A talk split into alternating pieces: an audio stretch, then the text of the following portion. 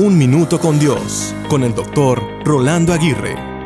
Por ahí dicen que quien compite con los demás es ganador, pero quien compite consigo mismo es poderoso. Al final de la carrera, ¿qué importa más? ¿Llegar primero o solo llegar? Algunos celebran con solo llegar y otros solo con ganar. La vida es una carrera maratónica con altibajos. Lo más importante es saber que estamos corriendo y queramos o no, estamos avanzando hacia la meta. Las preguntas que surgen son, ¿cómo la estamos corriendo? ¿Estamos mirando constantemente hacia atrás o nos estamos enfocando hacia adelante? ¿Estamos llevando algún peso innecesario o estamos corriendo libremente y de la mejor manera posible? En esta carrera de la vida, aquel que no es suficientemente valiente para tomar riesgos no logrará nada. Todo aquel que ha corrido físicamente sabe que su valor más importante es eliminar las tensiones y permitir liberarse de cualquier otra cosa preocupante que pueda traer el día.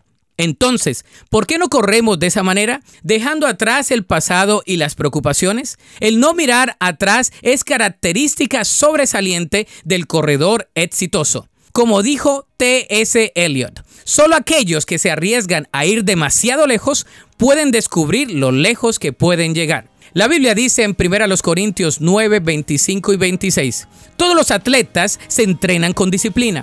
Lo hacen para ganar un premio que se desvanecerá, pero nosotros lo hacemos por un premio eterno. Por eso yo corro, cada paso con propósito. Para escuchar episodios anteriores, visita unminutocondios.org.